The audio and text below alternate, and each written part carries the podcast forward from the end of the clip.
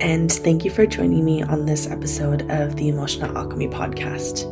Before we get into our conversation today, I want to share that the doors for Business Alchemist Mentorship are now open. I created this program to help space holders step toward their in person or online businesses as a spiritual practice. I know you have medicine you want to share with the world, and honestly, this is why I feel so passionate about this work as a business mentor. It makes my heart feel expansive and warm when I think about how different this world would be if you, as a pattern breaker and as a change maker, felt empowered about sharing your work with your community. It's my way of shifting the tide of extractivist capitalistic ways of existing. I will be your guide so you can explore the emotional blocks that keep you spinning in circles and I share practical nuts and bolts principles that will keep your business humming along. We try to keep a solid balance of yin and yang around here. This program is centered on safety, intimate connection with community, and moving at the pace of trust, nature, and purpose. The curriculum and coaching I share is framed on the backdrop of my experience as a trauma informed practitioner.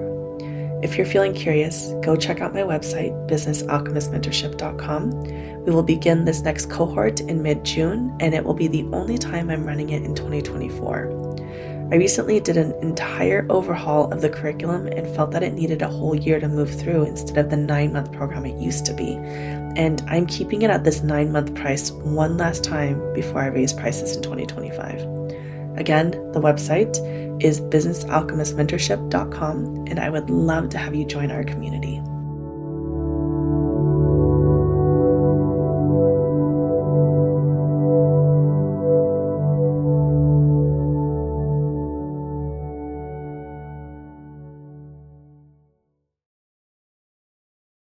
Welcome to the Empowered Curiosity Podcast. Today we're going to talk about body sovereignty. Now, essentially, we all have a body and we all have a story about our body. In particular, we all grow up with stories about what we are allowed to do and not allowed to do with our bodies. And also, in turn, we have stories about what other people should do or not do with their bodies. Today, I've asked Lindsay Lockett to come on the podcast and share her wisdom about body sovereignty. She and I are two people who view the world through a trauma informed lens, and we've been seeing the wounds around bodies on full display in our current events. Things like lifelong friendships being dismantled over thoughts about the vaccine, families making agreements about not talking about certain topics at the dinner table. It's hard to bridge the gaps in opinions and see the humanity in another person who has a different lived experience than ourselves and therefore has a different thought and perhaps a different perspective than ourselves. What I found so healing about this conversation with Lindsay is that she is somebody who embodies her story so unapologetically and so unflinchingly that her story of trauma has alchemized into medicine. And from this place, she shares her wisdom about what body sovereignty actually means. So, what that means to live, breathe, and share that with her community. For those of you who don't know, Lindsay Lockett is the host of the Holistic Trauma Healing podcast, and she uses that platform to educate her community about trauma in a fully integrated approach that melds together the physical, the mental, the emotional, spiritual, and ancestral parts of beings. I walked away from this conversation feeling so inspired and just with different nuances being woken up about body sovereignty, and I hope that this inspires you in the same way. Welcome to the Empowered Curiosity podcast. I have so been looking forward to this conversation with Lindsay Lockett. I feel like I, Lindsay, like you're one of the few pages that I hop onto on an almost daily basis just because I'm like, okay, so like what does she have to say about what's going on in the world right now? so um, I so, so appreciate your perspective. Um, there's a lot that we want to talk about today, but I specifically asked Lindsay to come on to share her thoughts about body sovereignty, um, these we're going to weave in both of our teachings around trauma and specifically, I want to talk about what's been going on in the collective in regards to body sovereignty trauma and the coronavirus and the vaccine. So, this is going to be a bit of an edgy conversation. It might feel a little bit activating for folks, um, but know that we have your safety, your best interests in mind, and, and just sort of keep that in the back of your mind um, as you're listening in on this conversation. So, thank you so much for being here, Lindsay. It's an honor, Kat. Thanks for having me. Mm-hmm. So, I would love for you to just share what body sovereignty means to you and and where that that perspective comes from because I think you have such a unique take on on this. No, thanks. Well, um, for me, body sovereignty is it falls under the umbrella of sovereignty, which is just I am my own person. Um, mm-hmm. I can trust myself. I can guide myself. This comes from a place of loving myself. Um, and because I'm sovereign, I I stay in my lane and I let other people stay in their lane. And mm-hmm. I'm not trying to tell anyone what to do with their body, and I would appreciate people not telling me what to do with my body. Mm-hmm. Um, I I see sovereignty as sort of the goal that we're trying to get to when we're on a healing journey. So, in my work, I always, always want to point people back to themselves um, if you're feeling uncomfortable about something, what's coming up for you. Like always going back to yourself, not looking outside of yourself for something to blame or someone to be the enemy or, um, you know, anything like that. It's just, it really is about like being your own person. And I see sovereignty as being inextricably linked with boundaries and mm-hmm. my belief about boundaries is I am my own person and so are you. Mm-hmm. And I am free and so are you. And. I recognize that you are your own person and you have decisions to make for yourself that I don't understand the context for you. I don't understand the history of that for you. I don't understand what comes up for you because your perspective is not my perspective. Mm-hmm. And the same is true for me. And so, when it comes to our bodies, and if we're particularly talking about medical decisions, I think that we have to be really careful when we make blanket generalized recommendations or statements for people because again i feel like that denies them their sovereignty when we start telling them what to do with their bodies mm-hmm. um, is it okay if I share a story from my own yeah. life about like yes. how I okay so please, when I was please. okay amazing so when I was pregnant with my son who he's 17 now mm-hmm. but when I was pregnant with my son at 33 weeks I started having contractions and mm-hmm. they were coming regularly like every 5 minutes and so it was my first pregnancy and I was really young and I didn't really know what to expect. And so we decided to go to the emergency room to get checked out. And they gave me a couple different medications. One was an oral medication and one was a shot. And neither of them stopped my contractions. And so they decided to put me on what's called a magnesium sulfate drip. Mm-hmm. So it was an IV drip of magnesium sulfate, which is Epsom salts. Um, and this was supposed to like put so much magnesium into my body that all of my muscles would relax, including my uterus, and that would stop the contractions. But in order for me to be on this magnesium sulfate drip, I had to be admitted to the hospital. I had to be on total bed rest. Um, and before they put me on the magnesium drip, neither my husband nor I remember being uh, told like what the complications or side effects from being on the strip could be. We it was just presented to us as this is what we need to do to keep your baby inside of you. This is what you need to do to protect your baby. Mm-hmm. And so, of course, because that's what parents do is we listen to people in white coats with stethoscopes around their necks and with name tags that say doctor whatever on their on their coat and we we make the decision that we think we're supposed to make because we have this expert here who's telling us that this is the decision we're supposed to make. Mm-hmm. Well, 14 days later, I was taken off the magnesium sulfate drip. Um, while I was on it for that entire 14 days, like every evening, it's like the magnesium would uh, like spike or peak in my body, and I would get really, really sick. Um, my heart would be doing like weird things. I would feel really nauseous. I would start vomiting. Um, this this drips medication made me like really really hot. So even though it was the dead of winter, we had the air conditioner in my hospital room turned down as low as it could go.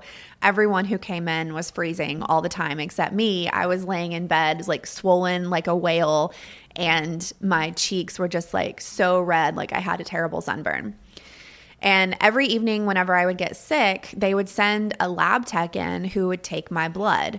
And after like three or four days of this, finally my husband and I were like, why do you send a lab tech in every day when when I start getting sick like this? Like what's going on? And my doctor is like, "Oh, because being on this magnesium sulfate drip um, can cause you to have magnesium toxicity, which can create cardiovascular and pulmonary problems for you later."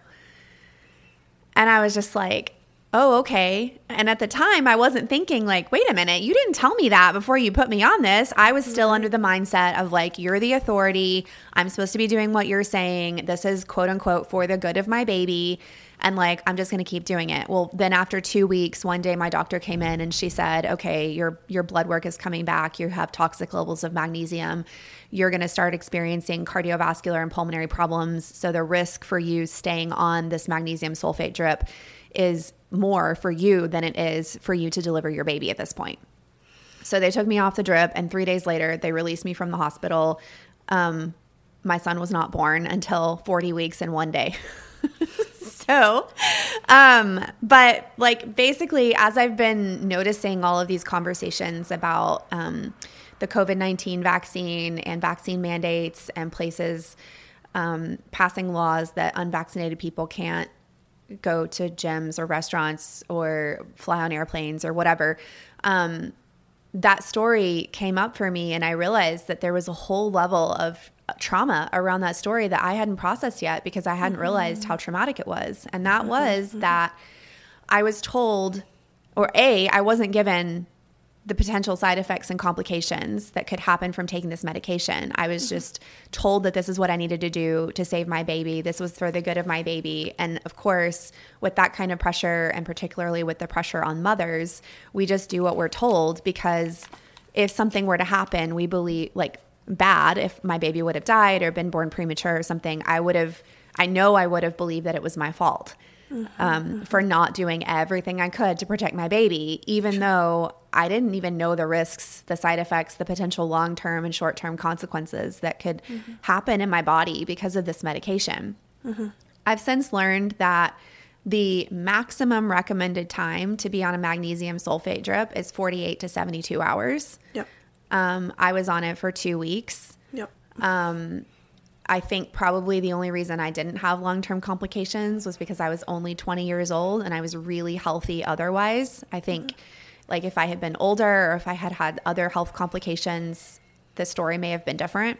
Mm-hmm. Um, I also think that there was this false sense of urgency that was created in the hospital or or among the doctors and nurses. And I've since talked to several medical professionals, both people who are still in the medical profession and people who've left the medical profession because of ethical reasons.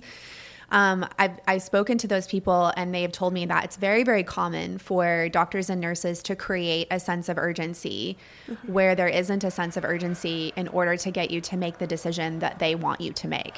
Yep. Um, and so that definitely was the case for me because true labor is defined by either like your water has broken or your cervix is dilating. Yeah. Um, neither was the case for me. In fact, in the 17 days that I was in the hospital, my cervix was checked every single day, sometimes twice a day, and it never dilated even half a centimeter. Mm-hmm. So I wasn't actually in active labor. Like my mm-hmm. baby wasn't actually in danger. There was this sense of urgency created along with the like, the the like guilting, shaming, uh, manipulative narrative of like you have to do this for the good of your baby. Yeah. And I see now how I didn't actually have a choice in that mm-hmm. situation. I didn't mm-hmm. actually get to make an informed choice. And an informed choice means you're told all the benefits, all the risks, all the potential side effects and complications, the ingredients of whatever it is that is, that is being put into your body, the procedure if it's a surgery. Like you're given all that information and then you get to make a choice. That's right. informed consent. That did not happen for me mm-hmm. in the hospital mm-hmm. at all, not even close. Mm-hmm. Um, so I share this to say that I see a lot of similarities between my own story and what's happening in the collective right now.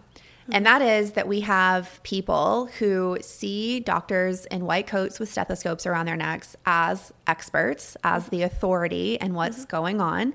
And that's not to say that they're not authorities. Like they they clearly like are qualified to do their jobs or they wouldn't be in this line of work. They wouldn't have mm-hmm. the credentials to do that job. Yep. But again, there's also this like sense of urgency created with the COVID-19 vaccine. And we can all remember, or at least I do anyway, um, in February of 2020, before the pandemic was even declared, I told my Instagram audience at that time, like, watch out. This is going to lead to a mandatory vaccination. This is going to lead to people's medical freedoms being taken away from them. Mm-hmm. Like, just watch out. Just keep your eyes open. And this was February of 2020. So the mm-hmm. pandemic was still a month away from being declared. And we followed it the entire time. And sure enough, that's what it's led to.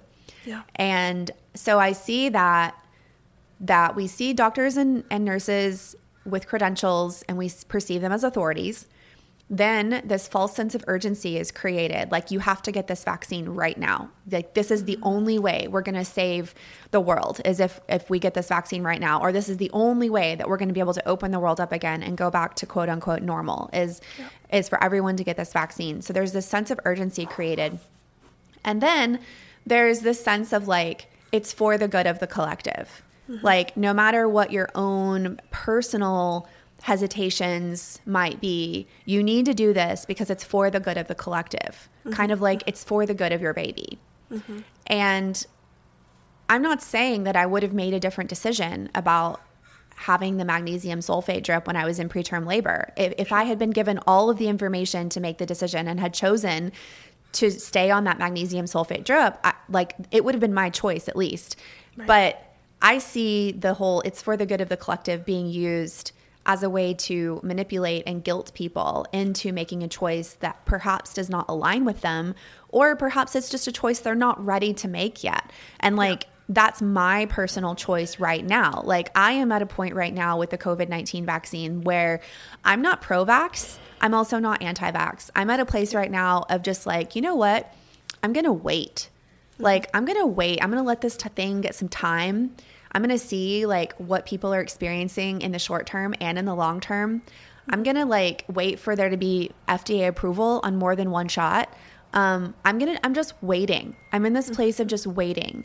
And I don't feel rushed. I don't feel pressured. I don't feel guilty. I don't feel manipulated. And anyone who tells me, well, you just need to do it because it's for the good of the collective, or you're selfish if you don't do it, or like you're, personal freedom shouldn't violate collective health or whatever. Like, because I am a sovereign person and I trust myself to make my own decisions and to guide myself, I don't allow that kind of chatter to influence me one way or the other. And right. if it had been even a couple years ago, that the story might be different. You know, yeah. I might still be really influenceable. um, I might still be like buying into that, that I need to do something, even if it doesn't sit right with me. Um, for the good of the collective. And yeah. maybe eventually that is the decision I make. Yeah. But if it is, it's going to come from a place of complete sovereignty and trust in myself. And it's not going to come from feeling pressured on the outside or feeling guilted or manipulated. Yeah. There is I've been furiously writing notes because I, I want to circle back to so many things. First of all, thank you for, for sharing that story and I and I do see the parallels. And I'm similar to you um, in that like I'm not anti-vax, I'm not pro-vax. I I have gotten vaccinated, but it came from a place of sovereignty and and it was interesting being confronted with this decision because again similar to you like and i think that this is why we need to talk about trauma in this conversation is because there were so many layers of trauma that i had to move past in order to come to a sovereign place of making the decision to get the vaccine for the reasons that i got it. And um and i think that there's there's a lot of this back and forth between the two sides um, in terms of like I just see it as people's traumas on display you know? Completely. and and it's really about like understanding where that fear is coming from and understanding that place where you may have been wounded and that's not been completely resolved so that you can make a sovereign decision but I want to circle back to your story because one of the things that I wrote down is education without omission versus hierarchy. And this is where I think our medical system, and, and I was in the medical system for a long time, and I worked in fertility medicine um, for five years. And and I don't know if you saw my eyes widen when when you told me that you were on magnesium sulfate for two weeks. I was just like, "Excuse me, what? Like Yeah. this is this is not okay." Um, because your organs are not meant to process that much magnesium and and the doses I know that they give um, women when they're in preterm labor is is really really high. Like we we are not meant to access that much magnesium. But um, there's when we have authority figures telling us this is what we should do, and and they're doing it through these as you say like coming from a place of of urgency and and and when you create urgency there is almost this way of like you have to omit information to create that urgency versus allowing the education to come through and telling the the person who owns that body um, to really weigh out the pros and cons of each medical decision that's being made you know? And like you were saying you weren't given the pros and cons of this choice and and you may have ended up making the same choice but ultimately like what it comes down to and what i'm hearing in in your frustration and and one of the places that i think is probably your um, your purpose in life is really to bring light to this conversation around we need to be educating people about their bodies and we need to be really laying out all of the different choices. Um, and we need to allow people to make decisions from their own body space instead of manipulating people into a choice that they may or may not make you know? And and i'm seeing it on both sides right like on one side we're calling people sheeple on the other side we're you know trying to coerce people into making a decision for the collective. And maybe that's not what is driving your your motivation to get the vaccine. For me personally it was so that i had the the freedom to travel um, and I live both in Canada and the United States, and so like being able to move back and forth between the two countries, like like that was really the only option that made sense for me. And I was similar to you in that like I did watch all of my friends get vaccinated, and and saw out in the world like oh like okay so it's been a f- several months now and and like it felt okay to me in my body but for me personally what came up is um, I've done so much work around my sexual trauma healing and and it brought that all back up again you know? It brought up all this like underlying feeling of you know something is done, being done to me. Someone is telling me that this is actually good. My body is saying no but my mind is saying it's not that bad. And those were all the layers that I needed to work through. And so there was no level of telling me all the stats and the facts and the article this and the story this that was going to convince me. What I needed to do was actually sit with that trauma and tell my nervous system this is this is okay. Like we can make this decision from a place of sovereignty and this is okay. Um, instead of being like in my headspace about it. You know what I mean? Yeah, absolutely. And I think that there's so many people who are making this decision from a very heady, fear driven, um, urgency driven space. And we don't know what the repercussions of this is going to be years down the line. No. Right? No. And I think, you know, for your listeners who may be feeling activated by this conversation, like I would ask you to let's take a vaccine, let's take medical stuff off the table for a Mm-hmm. moment. Like, let's mm-hmm. just take it completely off the table. Mm-hmm. Let's not make this a conversation about, you know, a vaccine for personal sovereignty or not. Let's talk about what happened to you as a child. Mm-hmm. Was something done to you that you didn't want? Was your choice taken away from you? Were you ever put in a situation that you couldn't escape from and you couldn't fight back and you couldn't say no? You know, was your body ever touched in a way that you didn't like or that didn't feel right for you? Like, those are the questions that we have to ask ourselves because if the answers to those questions are yes, mm-hmm. which for most of us, I'm guessing it is. Like, we mm-hmm. did have things happen to us that we didn't get a choice over.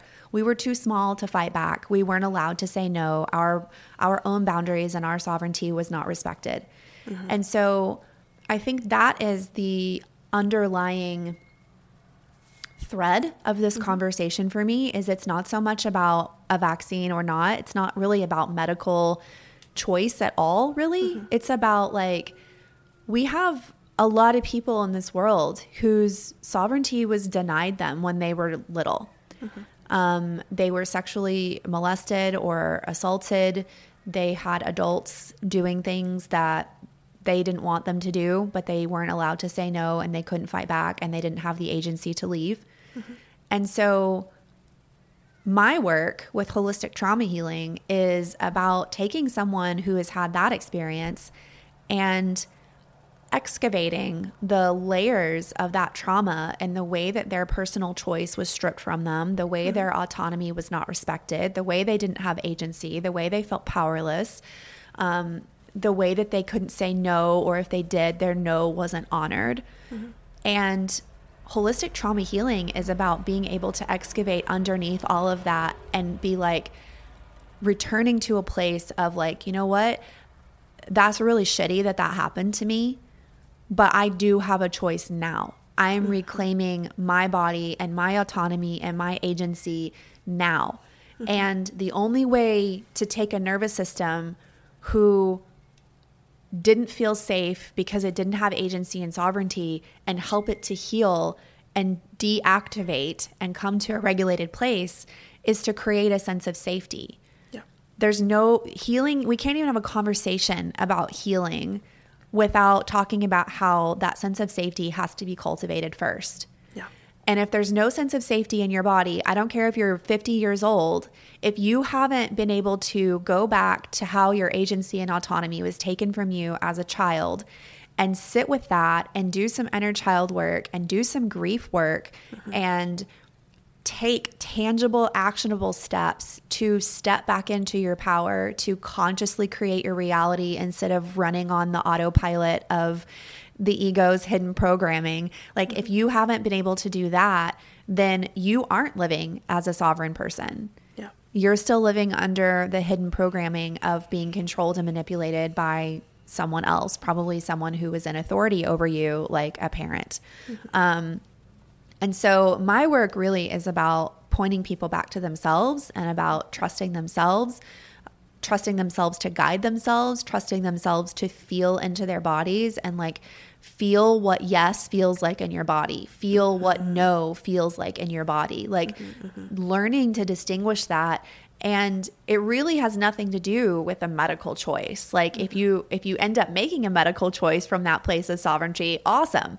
But if it doesn't end up leading to that place then at least we have brought you back to a place of feeling like you have some power and you mm-hmm. have some choice. And ultimately, this also leads to radical self responsibility because mm-hmm. then you're able to say, you know what, what happened to me wasn't my fault. Like, I didn't cause this, I didn't choose this, but what I do with it is my responsibility.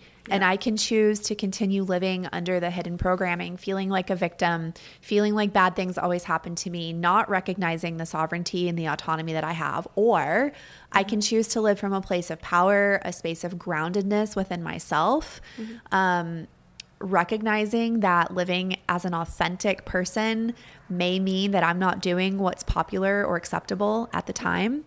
Um, and just honoring my body and my choice and my yes and my no. And in my case, my I'm waiting. mm-hmm, mm-hmm, mm-hmm. Thank you so much for bringing it back to childhood. And I think you spoke so beautifully of that person who's who's I mean I feel like you were speaking directly to me in terms of like speaking to me too. yeah, that like big T trauma of having your sovereignty taken away, of having, you know, somebody of authority telling you what's good and right for you and having to override the messages of fuck yes or fuck no in your body. And I also want to just acknowledge that not everyone has had that, but a theme that I'm seeing play out right now is the small t trauma of being a good girl mm. your whole life, mm-hmm. right? Of, and that may, again, may not have been this like big T trauma moment, but you know, if in your family you had to act a certain way, you had to agree with certain belief systems, you had to go along with ideals, your voice wasn't welcome, you know, you weren't allowed to assert yourself, you weren't allowed to have a different opinion. And that was how you found belonging in your family, and that was how you found safety in your family. Then, this right now that's happening in the collective is really, really, really threatening to your nervous system. Mm-hmm. And so, working with that piece as well of understanding, oh, this is how I have found safety and belonging. And safety and belonging is like a fundamental core driver of our human behavior because we are herd animals and because um, we needed community to survive you know, like if you think about our ancestors being kicked out of our herd, being kicked out of our community, like almost certainly meant death. Yeah. And so there is a certain level of conformity that needed to happen in a lot of communities and and if that was a really really strong culture in your family of origin this might be activating that part of you that inner child that is wanting to actually have a different opinion and doesn't know how to have a different opinion on either side of the spectrum, right? Mm-hmm. And that ego that is telling you this is not safe, this is the story that I'm making up to keep you safe, those all might need to be addressed as you're working through these layers of trauma and what this is bringing up for you. Absolutely. Yeah, mm-hmm. I couldn't agree more. And before we before you hit the record on this episode, or you asked me if there was anything that I wanted to make sure that came through during this mm-hmm. conversation. And I sat mm-hmm. with that for a moment and just felt deeply within myself that if I could sum up this this kind of a conversation in one sentence, it would be some people value freedom over safety and some people value safety over freedom, and neither is wrong. Mm-hmm. And so if if you are one of the people who values freedom over safety, mm-hmm. valuing freedom doesn't necessarily mean being an anti vaxxer. Mm-hmm. You know, I think a lot of people equate like, oh, if you're one of those like people who's talking about medical freedom, then that automatically makes you an anti vaxxer. Mm-hmm. And I've been telling my Instagram audience this, and I've been losing followers right and left over it. But they want me to come out and they want me to choose a side, right? They want me to choose a label for myself. Like they want me to come out as pro vax or anti vax. And I keep telling them, like, I know it would be easier for you if I would just give you a label to slap on me and then I could be inside that box for you and it would create that binary in your mind and in your body and that would be so much easier for you to be able to process what I'm saying. But because I'm living in this gray of, mm-hmm. I believe in informed consent. Mm-hmm. And if you value freedom over safety and from a place of true freedom and sovereignty, you're like, you know what? I want this vaccine. I've read the benefits, I've read the risks, I know the ingredients, I understand what might or might not happen, and I'm choosing to proceed. like that is coming from a place of freedom. Yeah. Just like me saying, you know what, I'm not quite sure yet. I want to wait a little bit. That's also coming from a place of freedom. Mm-hmm. So just because you value freedom over safety doesn't mean that you're an anti vaxxer. It doesn't mean you're a pro vaxxer either. And yeah. a lot of my work has been teaching people about binary beliefs and mm-hmm. how the nervous system it's easier for the nervous system to default to a binary of just like this is good, this is bad, this is right, this is wrong, this is healthy, yeah. this is unhealthy. You're pro vax or anti vax, pro mask, anti max, like whatever, anti, yeah. So it, that is easier. It's true. It's easier. And uh, social media, especially, seems to be filled with a lot of really binary nervous systems right now. Mm-hmm. And what I've realized in my work is that the nervous system is itself a binary. Its mm-hmm. whole purpose is life and death, right? There, I mean, what other binary is greater than the life or death binary, right? Mm-hmm. Mm-hmm. But that binary serves us when we're like in the woods and a bear is coming up behind us in the woods. Because in that moment we don't have time to make a pros and cons list. We don't have time to like okay what are the risks? What are the benefits? What are the potential side effects of what's going to happen to me right now? Like you know we don't have time for that. So in that way our nervous system as a binary is really really efficient at our survival. Mm-hmm. Because in that moment when you encounter a bear in the woods you're not sitting there like asking for a package insert and an ingredients list and a list of potential side effects of getting attacked by a bear. Like you're able to spring into action really quickly and determine if you're going to like get the heck out of the woods or if you're going to fight the bear. Mm-hmm. So, in that way, it's really really efficient, but that's not how most of us are living all of the time. We're not living with encountering bears in the woods, you know? So it, but whenever there's this like sense of urgency created or this sense of fear that's created, then it triggers our nervous system to go into that binary yeah. fight flight state yeah. where it's taking a situation that may not be actually about survival and making it about survival and therefore it's binary. Yeah. And we have to to I think the next evolution of our consciousness is going to be existing more in the gray and in mm-hmm. the the nuance and complexity. Mm-hmm. But in order to do that, again, you have to cultivate safety. Like yeah. you have to feel safe in your nervous system to be able to hold various perspectives and to make pros and cons lists and to weigh the benefits and the risks and all of that. Like you have to be able to be in a non binary nervous system, which is really difficult for a lot of people because mm-hmm. they're just in that activated state all the time. So. Yeah. And that's something that I talk about with my clients too is as soon as you start narrowing down your choices to just two, like you know that you're in a sympathetic nervous system. Yes. State, right? And so that's what we're seeing is like people dividing basically like having their activated nervous systems. One side is going this way one side is going that way. And so we're seeing the two choices as and that's how it's painted in media and in social media as well. And so they're painted as like you either go right or you go left and and it's fight or flight. And and i agree with you in that like our next level of consciousness that you know, I definitely feel the calling um, is to, in that moment of feeling that binary state of being, is what can you do to self-regulate to co-regulate with others in order to bring yourself back down to a place of safety? Because that's where you actually see options mm-hmm. right? Mm-hmm. that's where you're able to to uncover some of this trauma work that you and I are doing with our clients. That's where we're able to step into that space of like oh so the person who is disagreeing with me is actually not my enemy. Yeah. And you know, we're both operating from a place of fear. And so I'm curious about what they're fearful about, what's their story, and is there space for me to share what, what I'm fearful about and what my story is. Mm-hmm. Right.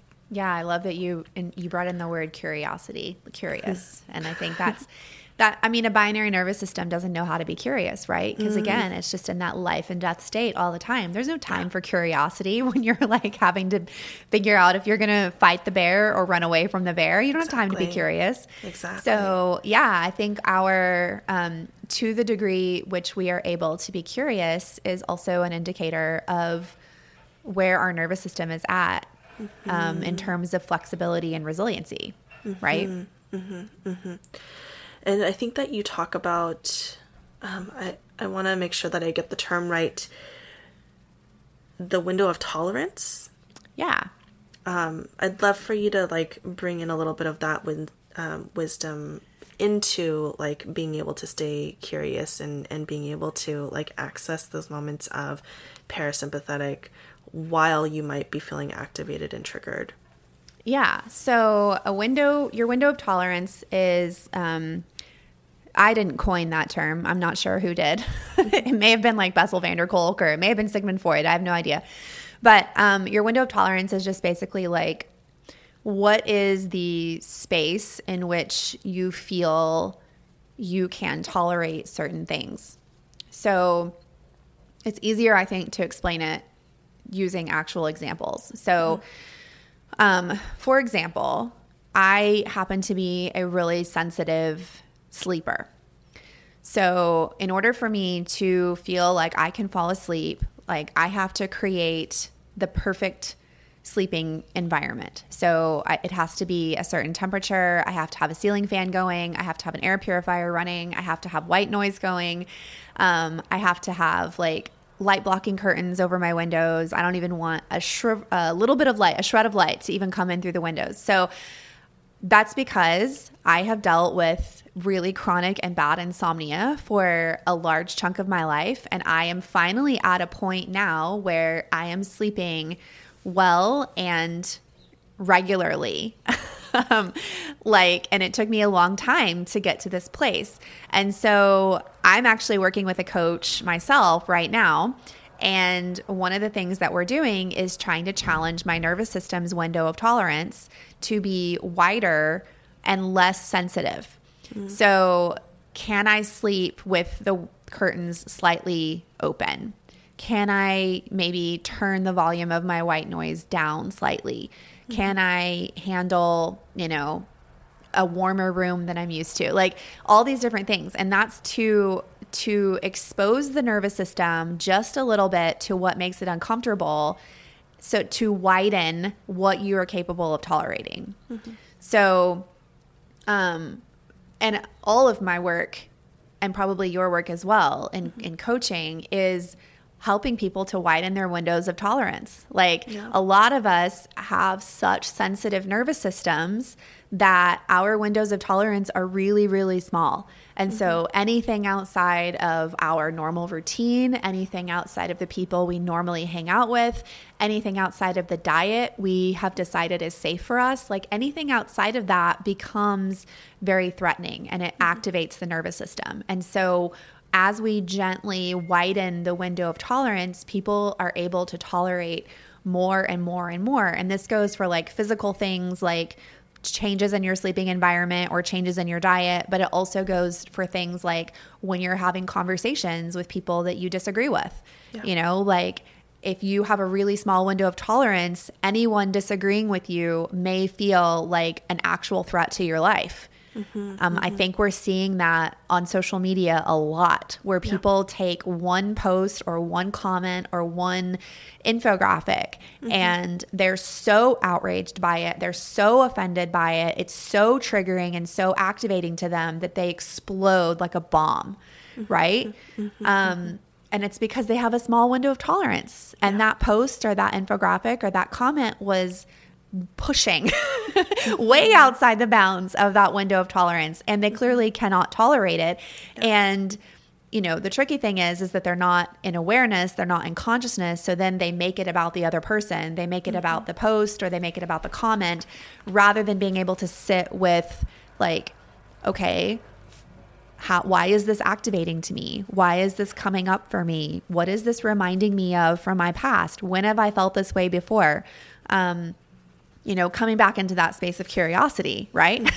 Mm-hmm. so, um, so yeah, that did that answer your question about the the window of tolerance? It does, and just to bring it back to um, what we're talking about, which I think it's such a beautiful physical example, is like when we widen the window of tolerance.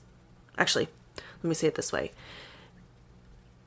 when your world becomes really really small like again that's an indicator of of being in the sympathetic nervous system right mm-hmm. of like I only hang out with the people who agree with me. I only, you know, eat the foods that agree with my system. Like like we can expand this out into so many different ways.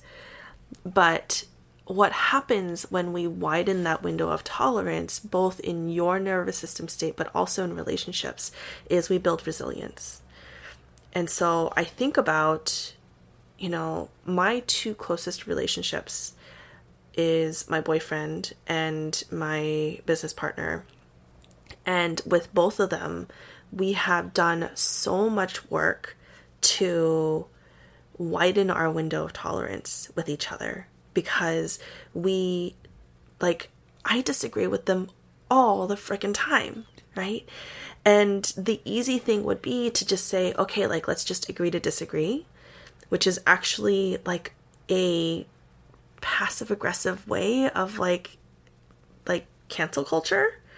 Um because it's saying like let's shut down this conversation. I actually don't want to hear anymore. It's really um like there's like a culture of mis- misattunement that happens um, whenever like that phrase let's just agree to disagree comes up and and actually like what we've done to cultivate in our relationships is like when there's a disagreement and our nervous systems are activated it's like okay like let's do our own work to self-regulate and come back to a state of like okay like i can come to this conversation for me, I need to take a walk around the block. Like that just it needs to happen. Otherwise, this conversation is not going to turn out well, right?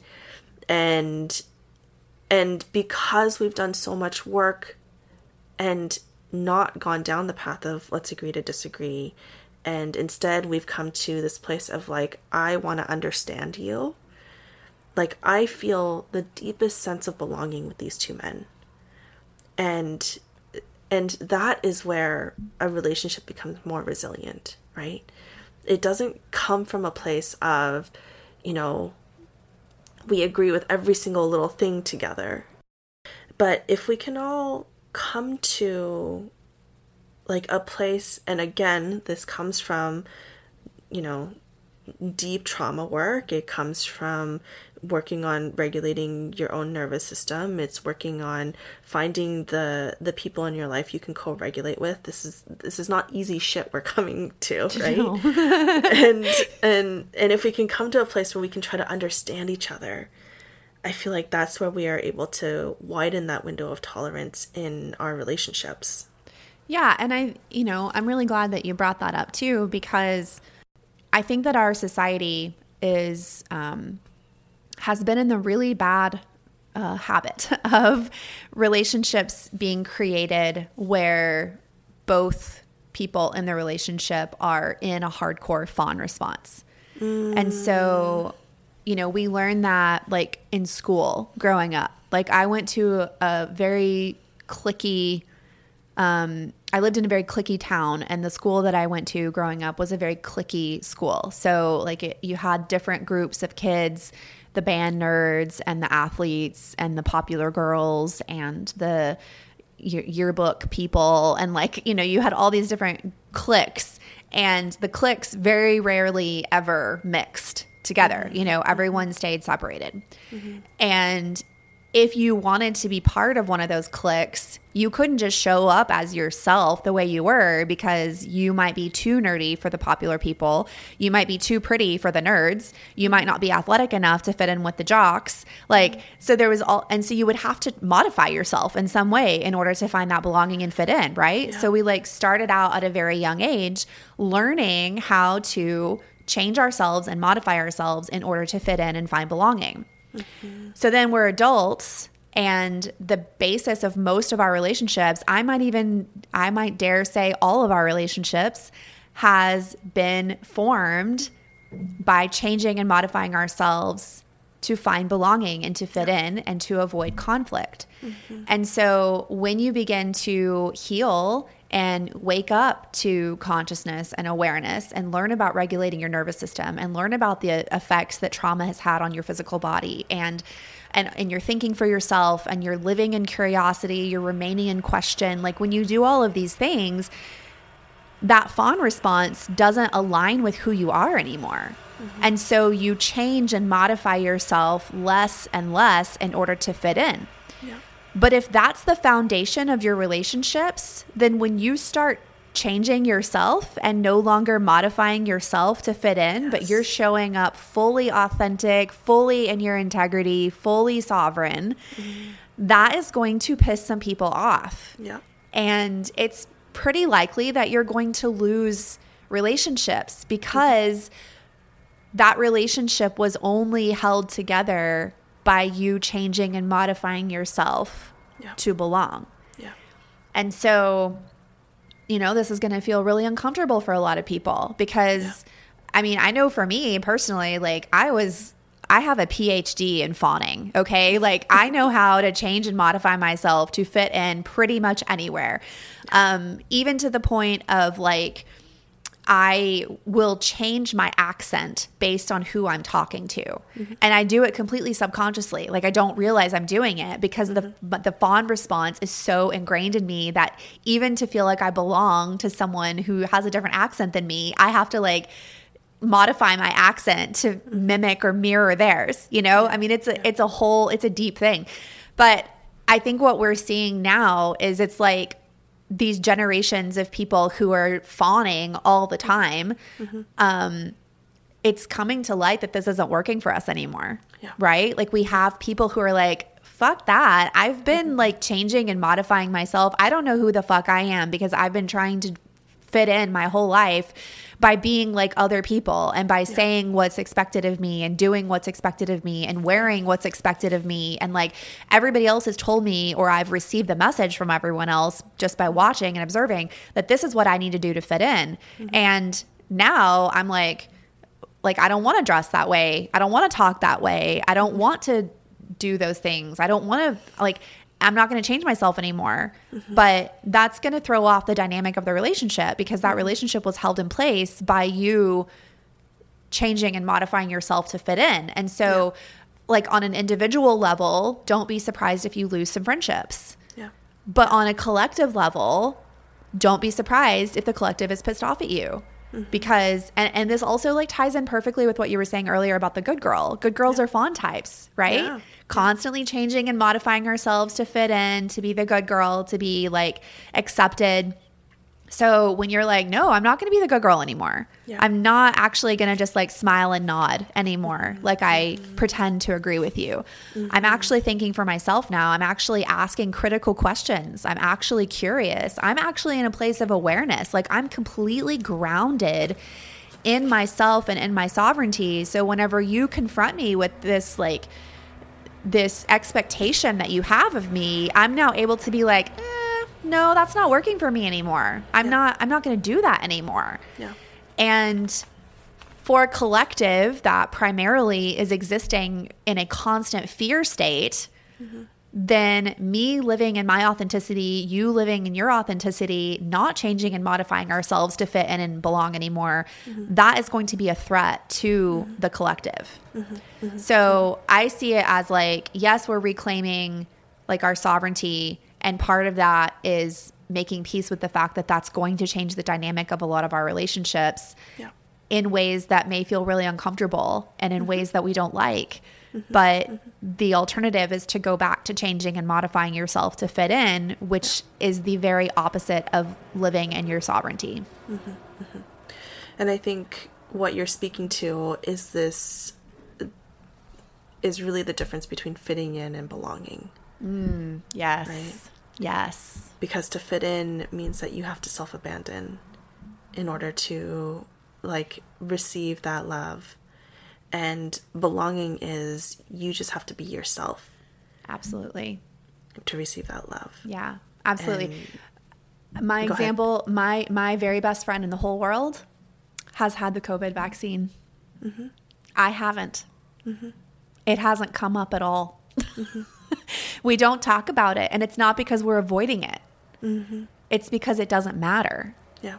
Like that is not going to be the determiner of my relationship with this person. And my relationship with her is, I mean, other than my relationship with my husband, she's the person I'm closest to in the world. mm-hmm. you know? Mm-hmm. And so do we always agree? No. Mm-hmm. Like, do we make the same choices? No. Mm-hmm. But we love each other and we belong mm-hmm. together. So that means I'm not having to change and modify myself to fit in. Mm-hmm. I already belong and she belongs to me. Mm-hmm. And it's not because we believe and say and do the same things. Mm-hmm. It's because mm-hmm. that's that sh- if if you're basing your your whether or not someone can belong with you based on what they say or do or how they act or how, what they wear, like that is such surface level Mm-hmm. shit like and that's that's fitting in you know quote yeah. unquote fitting in yeah. but like belonging is so much deeper there's yeah. like it doesn't matter what your differences are you like still belong with each other because you love and respect each other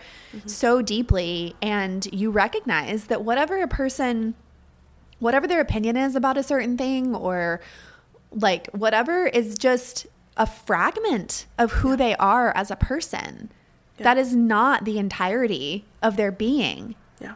And so yeah. you don't base whether or not you're going to have a relationship with them on these like small surface level things. Yeah. Yeah. And like what it comes down to for me is when when I started learning how to be sovereign in my own choices and in my own decisions and feeling like that deep rooted anchored sense of feeling connected to my body, I started trusting my decisions more. Mm-hmm. Which in turn meant that I stopped trying to control other people mm-hmm. and started trusting their decisions more. Isn't it amazing how that reciprocates? Yeah. when I trust myself more, I trust other people to make their own choices too. Yeah. Yeah. because so much of it is around like like if I used to be so controlling. I mean, like I come from like a long line of like type A personality fawners. Same and, girl. Yeah. Same. And and what I'm realizing that is like when I dig in deeper, like I am the first woman in my maternal lineage to be able to have choices. Mm. I come from an immigrant family. My mother was not allowed to choose who she married. Her husband was chosen for her. They are happily married now, but it it was an arranged marriage. And um and then going back and back and back and back, I mean it doesn't you don't get freedom as you go back, right? And so what you're speaking to in terms of the the importance of freedom versus safety like for me freedom is so so important because in my lifetime i have witnessed a woman who had no choice and i grew up with a woman who had no choice and so she was because she was not given the choice to make very very big decisions about her life she didn't feel sovereign in her own body mm-hmm. and and so in return, she tried to control a lot of the things that I did, my activities, my body, right? And so, like, when we look at these projections, right, and these ideas of control, it really goes back to, like, how much work have you done on your own traumas, right? And my mom, like, in her actually right around the age that I'm at right now, which is 36, she started doing her own work and started like really diving in deeper and and creating choices for herself. And that's when she started allowing me to make decisions that felt really sovereign to me. I can I can very tangibly like feel that shift.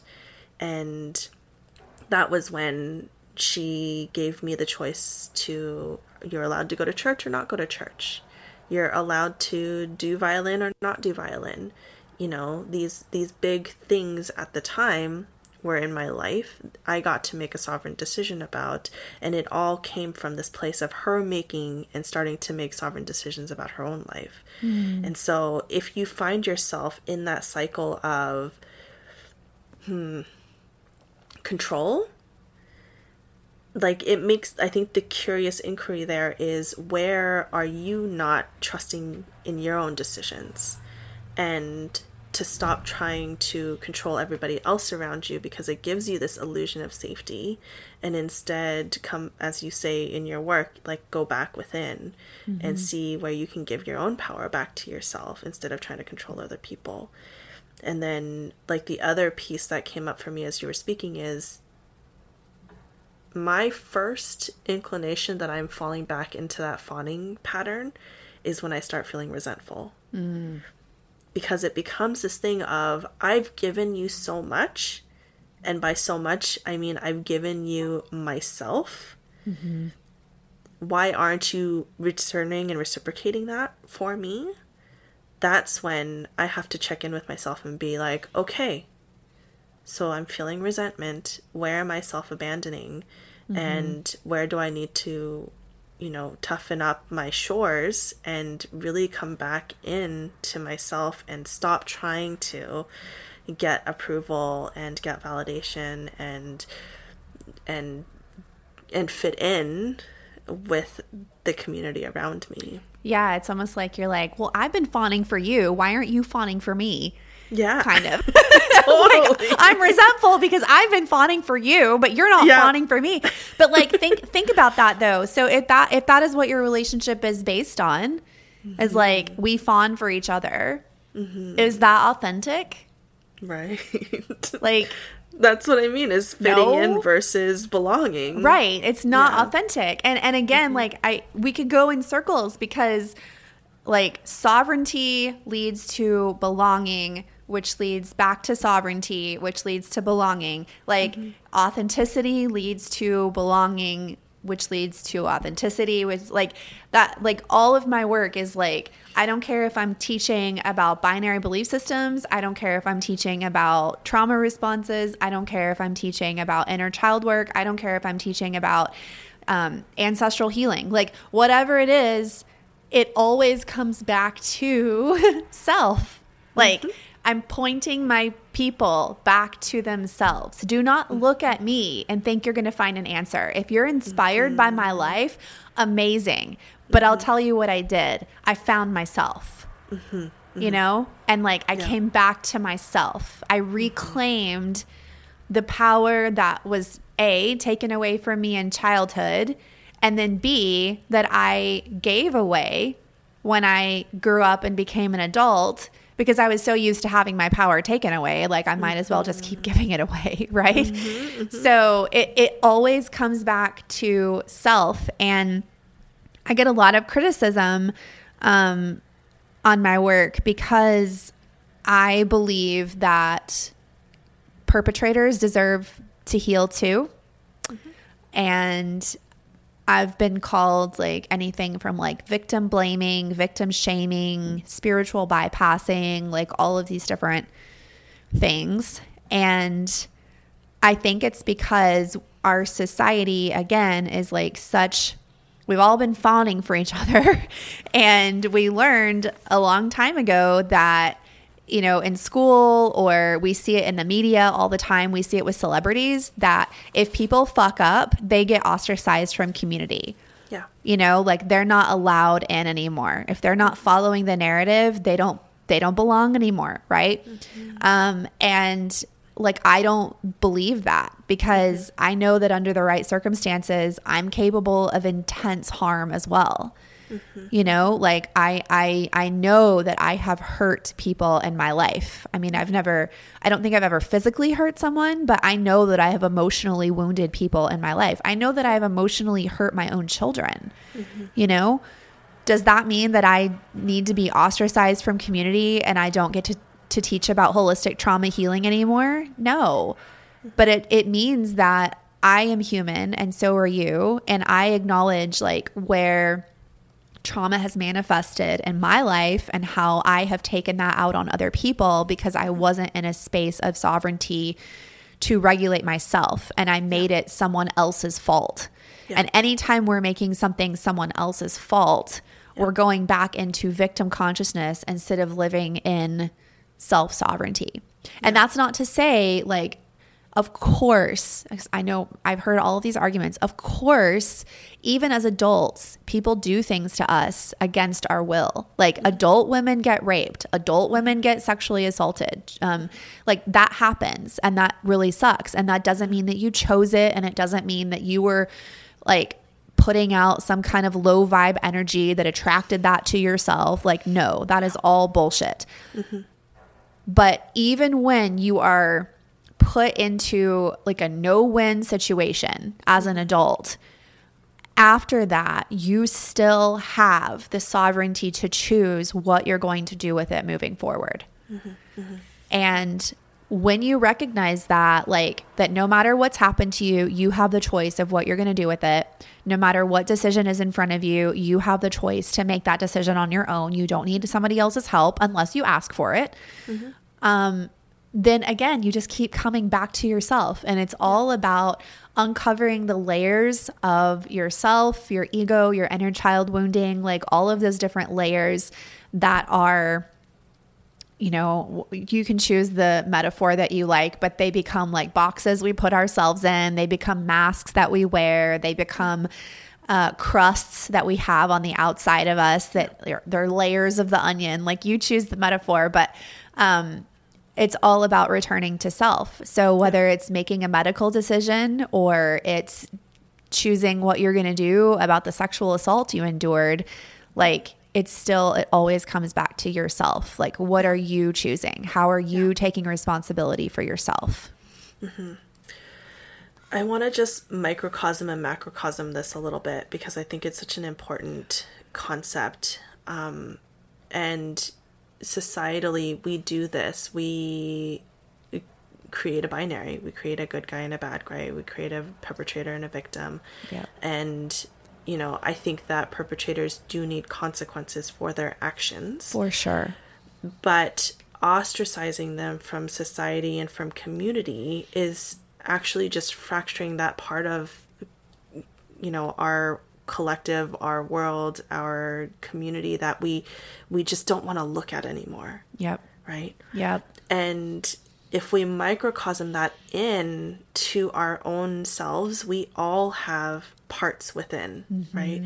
Um, I don't know if you're familiar with like internal family systems, but that's one of the the the spaces that I love studying, and it really speaks to we all have different aspects of ourselves. You know, you call them crusts, layers, you know, masks, and and they have all helped us survive mm-hmm. in some way in our in our lives.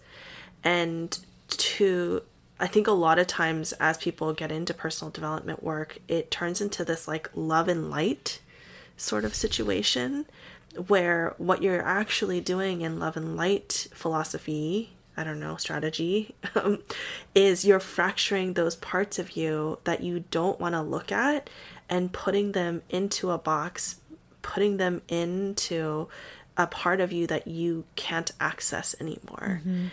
And what happens is that doesn't actually go away.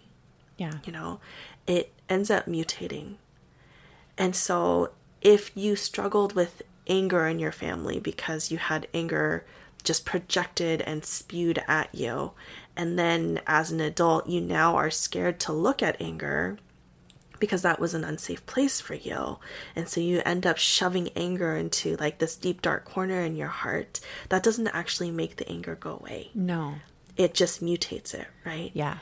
And you know, in my work, I call it emotional alchemy because I think that when we look at some of these shadowy parts of ourselves, and we look at these parts that, um, that culture tells us we should fracture, um, what we end up doing is we end up alchemizing that emotion. And we need anger, right? We need anger to tell us, like, what inherently feels like a fuck no in our body. Yeah. And if you think about anger and the role it's played in our culture, like every single, you know, social justice movement comes from a seed of that's just not right, which is anger. Mm-hmm. right?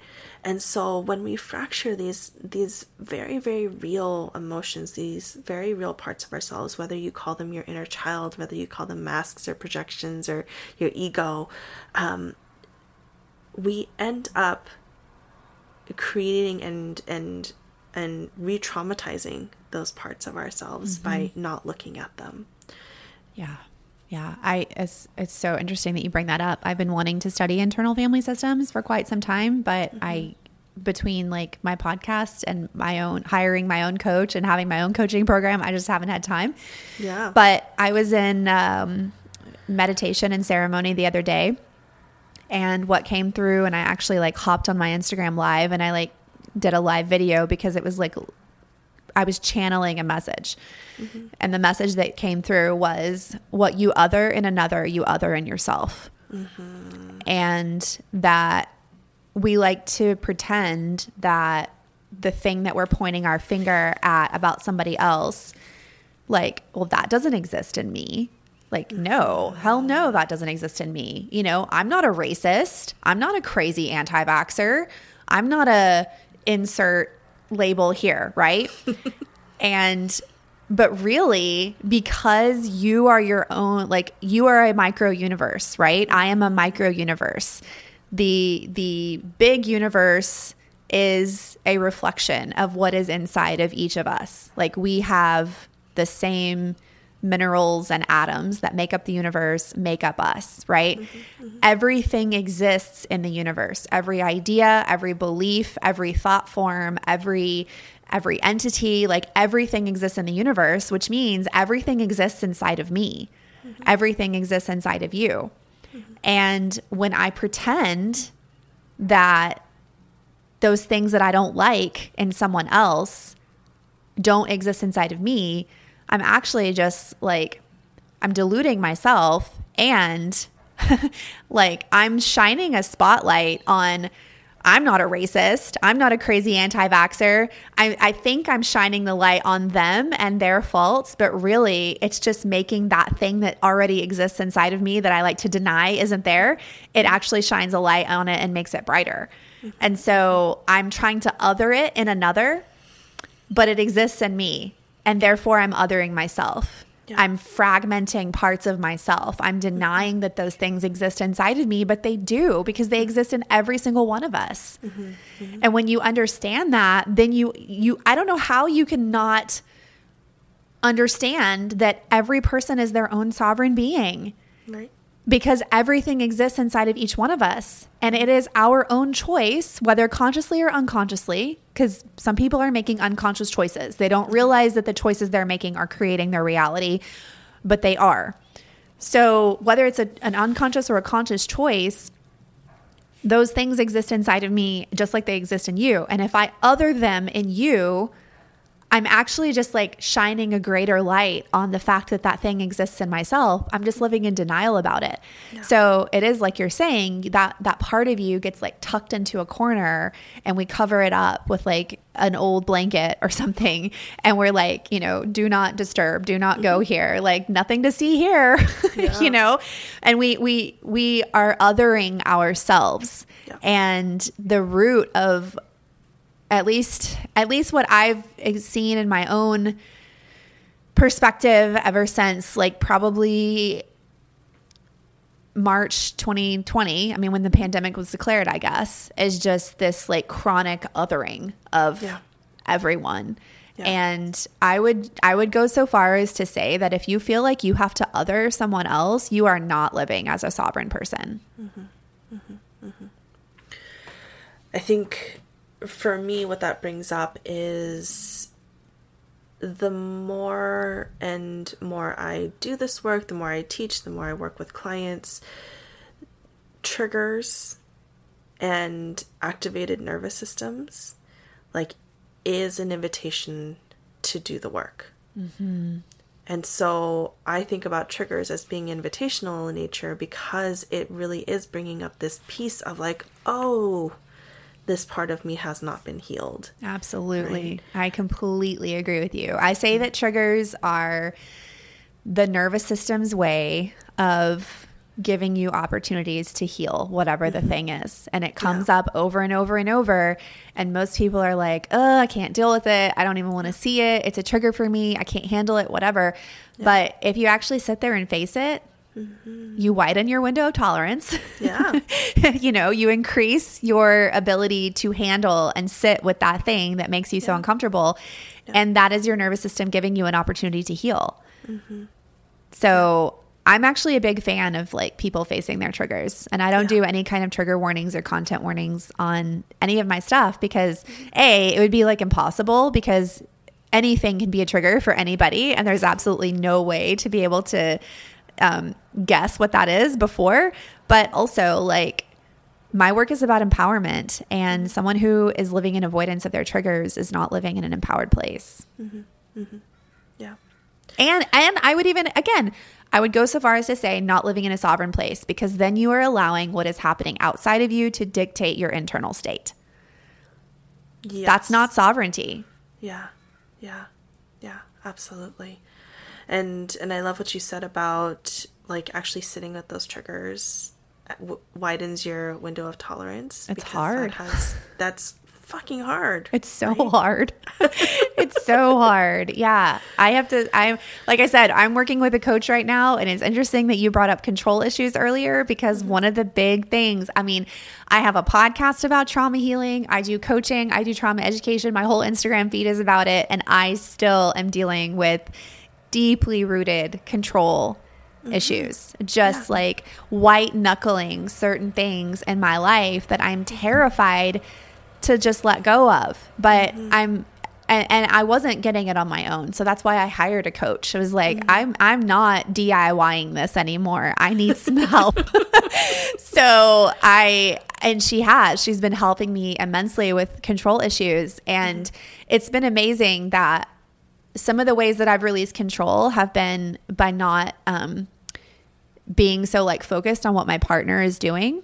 Mm-hmm. And what's happened has been something that I never ever would have imagined. And that is that, like, I'm watching my partner blossom mm-hmm. and do these things that before I would have to like nag him to do or nitpick him to do. But because now I've like taken my hands off of it and I'm like, you know what?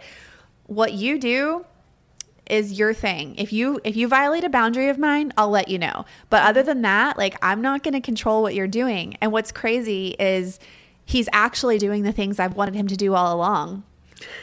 But he couldn't do it whenever I was trying to control him into doing it. Yeah. So that's like one way that I was not living in my sovereignty. Because if you're trying to control other people, you're not living as a sovereign person because then again, you're saying that my internal state is dictated by what's happening outside of me. Yeah. So yeah, I mean, that I hope your listeners know that like the work never ends. I don't care if you have a podcast, if you're a coach, I don't care what letters you have behind your name. Like this is a journey that it never has an end, but um and I would even say like there are certain there's certain parts about dealing with control issues that is even more uncomfortable to me than dealing with like other things that I've healed, you know, yeah. because I didn't realize what a uh what is the word? Like how how much my ego relied on control. to Absolutely. feel like it was surviving in the world, yeah. you know? Yeah. So like it's been a big one for me to work on. Yeah. But again, I've got to point myself, I've got to come back to myself. And my coach points me back to myself all the time. Like this isn't about my partner. This isn't mm-hmm. about the people who follow me on Instagram. This is about me. This is about what I do with it. This is about my choice. Like sovereignty, sovereignty, sovereignty. yeah. Yeah. And I think it's so important to to mention that and there are so many people in the coaching space that at least I see this out there and I just call bullshit on it around like appearing perfect and and curating this idea of okay like once you meet me up here on the top of the mountain like everything is like swell times right and for me it's yes it is swell times also it still continues to be hard But that resilience that we were just talking about is what makes those hard times easier and and like less frequent because I'm not as triggered mm-hmm. by much anymore. Yeah, not everything is an emergency anymore. Yeah, yeah. and it gives you the capacity to actually step into that parasympathetic space where you can see your options, mm-hmm, right? Mm-hmm. And and that's what sitting at the top of the mountain really looks like is it's still fucking hard and you still have to do work and it gets different. yeah, because if you think about it, it gets easier from from the top of a mountain. Like your perspective is so much wider, right? Mm-hmm, like mm-hmm. you can see so much more. Mm-hmm. Um. So yes, let's all get to the top of the mountain together. Absolutely. Yeah. But let's not pretend that sitting up there is easy. It just yeah. means that we have more perspective. Right and it's important to note too because like i too have relied on support. And and i've tried to diy so many things and then decided eventually i can't i can't right? And and what i personally get from my relationship with my mentors and my coaches is co-regulation. Absolutely.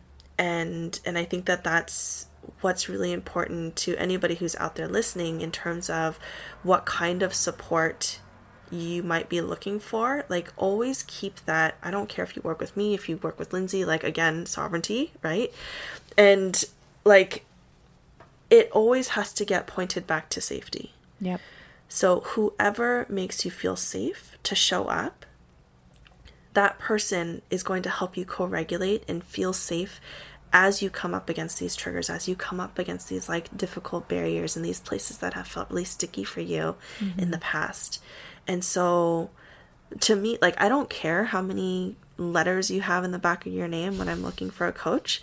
I want to sit with that person and check in with my nervous system and see how safe my nervous system feels. That's the only marker yeah. Yeah. of of why I hire or not hire a coach. Yeah.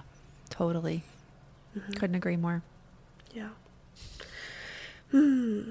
Just want to check in with you. Is there anything else you feel like needs to be said into the space here? I don't think so. This has been such a great chat.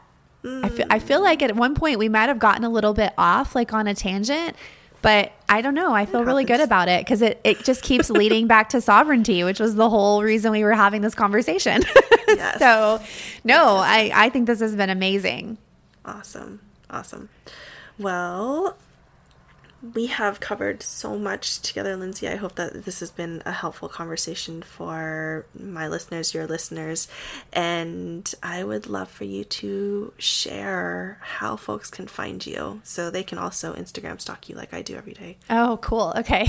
so on Instagram, I am at I am Lindsay Lockett. That is my my handle and it's Lindsay with an EY as the universe intended. Um, and my podcast is called the Holistic Trauma Healing Podcast. You can find it on iTunes, Spotify, pretty much every other podcasting platform, or you can also stream it from my website, lindsaylockett.com. Um, and I do a one on one holistic trauma healing coaching program, which is a 12 week program with six private coaching sessions, weekly homework assignments, um, access to me in between sessions on Slack to ask questions and receive support as well as a lifetime membership to my private online community, the Trauma Healer Circle. And my private online community, the Trauma Healer Circle, is also open to people who don't hire me as their coach, but want to be in community with other people who are on this journey of consciously creating their best possible reality and doing so from a place of deep love and deep sovereignty. So, that I think is pretty much all the places that anybody could find me or want to work with me. Awesome. and I think you had mentioned before we hit record that you have a freebie that you wanted to. Oh, yeah. Share. Yeah. So um, I'm doing uh, one of my very favorite nervous system healing tools that will absolutely help you widen your window of tolerance and create more resiliency and flexibility in your nervous system is cold plunges. And so I'm doing a freebie um, that I'll be giving away if you if you want. You can find it at lindsaylockett.com forward slash cold plunge. Um, but it's a video and then just my thoughts on cold plunges, what they've done for me, why I think they're such an amazing tool for building resiliency and flexibility in the nervous system, widening your window of tolerance, like being able to tolerate uncomfortable things. Um, they've just been a great, great tool for me. And so I wanted to share that with other people. So that's where you can find that freebie on cold plunges. Amazing. Well, thank you so much for hopping on, having a conversation with me, and and I'll see you around. Okay, thanks, Kat.